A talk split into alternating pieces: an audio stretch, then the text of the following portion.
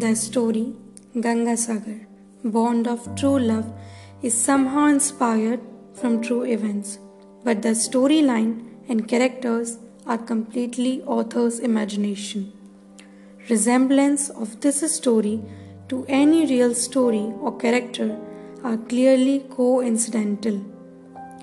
हर किसी के जीने की एक वजह होती है और जब मिल जाती है वो वजह तो ये जिंदगी खुशनुमा होती है. Hello everyone, welcome to the first episode of Ganga Sagar bond of true love. This love story is full of twist and turns and I hope you will like it. I am Apoorva, writer and narrator of this story. So let's begin. कहानी शुरू होती है उन्नीस सौ निन्यानवे में. रजत, जिसकी उम्र लगभग तीस साल है, एक रिसर्च स्कॉलर है और अपने किसी प्रोजेक्ट के सिलसिले में एक ट्राइबल एरिया में आए हुए हैं. वहाँ से लौटते हुए जब काफ़ी रात हो जाती है तो वो जंगल से एक बस्ती की तरफ बढ़ते हैं किसी ठिकाने की तलाश में. कुछ आगे बढ़ते हैं तभी रात के सन्नाटे में किसी बच्ची के रोने की आवाज़ गूंजती हुई सुनाई देती है. वो आगे बढ़कर देखते हैं पर अंधेरे की वजह से कुछ ठीक से दिखाई नहीं देता. जब वो अपनी टॉर्च घुमाते हैं तो उनकी नज़र एक नवजात बच्ची पर पड़ती है जिसे कुछ पक्षियों ने घेरा हुआ है. वो जल्दी से जाकर उस बच्ची को उठा लेते हैं.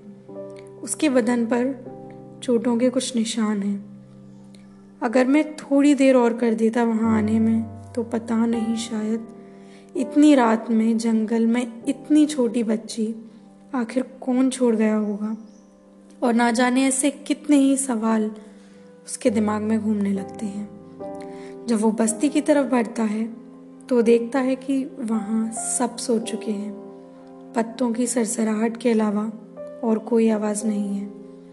उसे कुछ समझ नहीं आता और वो नदी की तरफ लौटता है. और जब टॉर्च की रोशनी नदी में तैरती हुई एक लाश पर पड़ती है तो उसके पैर वहीं जम जाते हैं. एक लड़की की लाश नदी में तैर रही है जिसकी उम्र लगभग तेईस साल रही होगी. एक पल के लिए तो उसे अपनी आंखों पर विश्वास नहीं होता. वो भागता हुआ फिर से उसी बस्ती में लौटता है और बहुत जिद करने पर दो लोग उसके साथ वहाँ आते हैं और वो उस बॉडी को देखकर बताते हैं कि ये लाश इसी बच्ची की माँ शामली की है.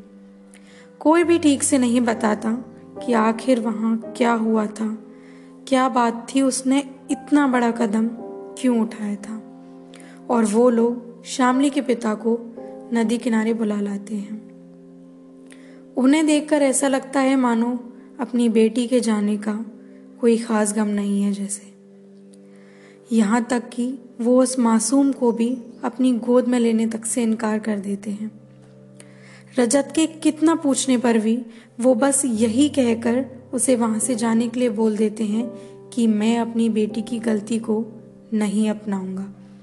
रजत बहुत कोशिश करते हैं, वहाँ मौजूद हर इंसान से बात करते हैं, पर जब सब लोग बच्चे की जिम्मेदारी उठाने से इनकार कर देते हैं तो उनके पास कोई रास्ता नहीं बचता सिवाय इसके कि वो उसे अपने साथ ले जाएं. सोचना आसान है, करना बेहद मुश्किल. वो इतनी छोटी बच्ची को कैसे संभालेंगे? पर अब और कोई रास्ता भी नहीं है और वो उसे अपने साथ अपने शहर बल्लभगढ़ ले जाने का डिसाइड करते हैं. सारे रास्ते उसका दिमाग हजारों सवालों से घिरा रहता है. आखिर उसने ऐसा क्यों किया होगा? ऐसी क्या मजबूरी रही होगी? इस बच्ची को लाना तो आसान है, पर क्या मैं वाकई इसकी जिम्मेदारी उठा पाऊंगा या इसे किसी अनाथालय में? रजत अपनी ही दुनिया में खोया ही था कि बच्ची के रोने की आवाज़ से उसका ध्यान उसकी ओर जाता है. इस मासूम को इस दुनिया में आए बमुश्किल चार पाँच दिन हुए होंगे. वो धीरे से उसके सर को सहलाता है और उसे नींद आ जाती है. जिंदगी भी कैसे अजीब खेल खेलती है ना. मैं यहाँ एक स्टूडेंट बनकर आया था और आज अपने साथ इतनी बड़ी जिम्मेदारी लेकर लौट रहा हूँ। मुझे ये बच्ची गंगा किनारे मिली है, तो आज से मैं इसे गंगा ही बुलाऊंगा, रजत मन ही मन सोचता है। उसे शहर आए एक हफ्ता बीत चुका है। ये वक्त उसकी जिंदगी का सबसे खूबसूरत और सबसे मुश्किल वक्त था। सब काम छोड़कर पूरा हफ्ता उसने गंगा को कैसे संभाला ये सिर्फ वही जानता है। कितनी बार उसके मन में अनाथालय और एनजीओ के ख्याल आए, पर अब अब वो चाह कर भी गंगा को खुद से दूर नहीं कर सकता। रजत एक अनाथ है और वो अच्छे से जानता है कि अपनों के प्यार का क्या महत्व है। गंगा के रूप में उसे वो अपनापन मिला है, जिंदगी जीने का एक मकसद, एक नया आयाम मिला है, और वो ये नहीं चाहता कि गंगा भी उसके जैसी ही जिंदगी जिए। वैसे भी किसी को प्यार करना किसी का प्यार पाने से ज़्यादा सुकून भरा होता है। रजत गंगा की माँ और बाप बनकर परवरिश करता है, कोई भी कसर नहीं छोड़ता। उसे ये अंदाज़ा भी नहीं लगने देता कि वो उसका बायोलॉजिकल फादर नहीं है। रजत बहुत ही साधारण व्यक्तित्व के इंसान है और गंगा का नेचर भी बिल्कुल उनके जैसा ही है। उसकी स्कूलिंग बल्लभगढ़ से हुई है, पर गंगा आगे की पढ़ाई बाहर से करना चाहती है, पर रजत इसके लिए तैयार नहीं होती। वो गंगा को लेकर बहुत फिक्रमंद है, बहुत ज़्यादा प्रोटेक्टिव है, बट गंगा वो डिटरमाइंड है, बहुत मेहनत करती है और उसका admission I I T Roorkee में हो जाता है। पर रजत इसके लिए नहीं मानते, उनका मन ही नहीं मानता गंगा को खुद से इतनी दूर भेजने के लिए। तो क्या गंगा अपना सपना पूरा कर पाएगी, या उसे अपनी पिता की जिद के आगे हार माननी होगी? जानेंगे नेक्स्ट एपिसोड में।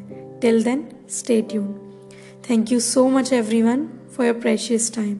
आपसे कल मिलूंगी इस कहानी के नेक्स्ट एपिसोड में। अपना और अपनों का ख्याल रखें। Stay home, stay safe. I am eagerly waiting for your feedback and suggestions. You can follow me on Instagram. My user I D is Anirva underscore poetries, A N I R V A underscore P O E T R I E S. Thank you.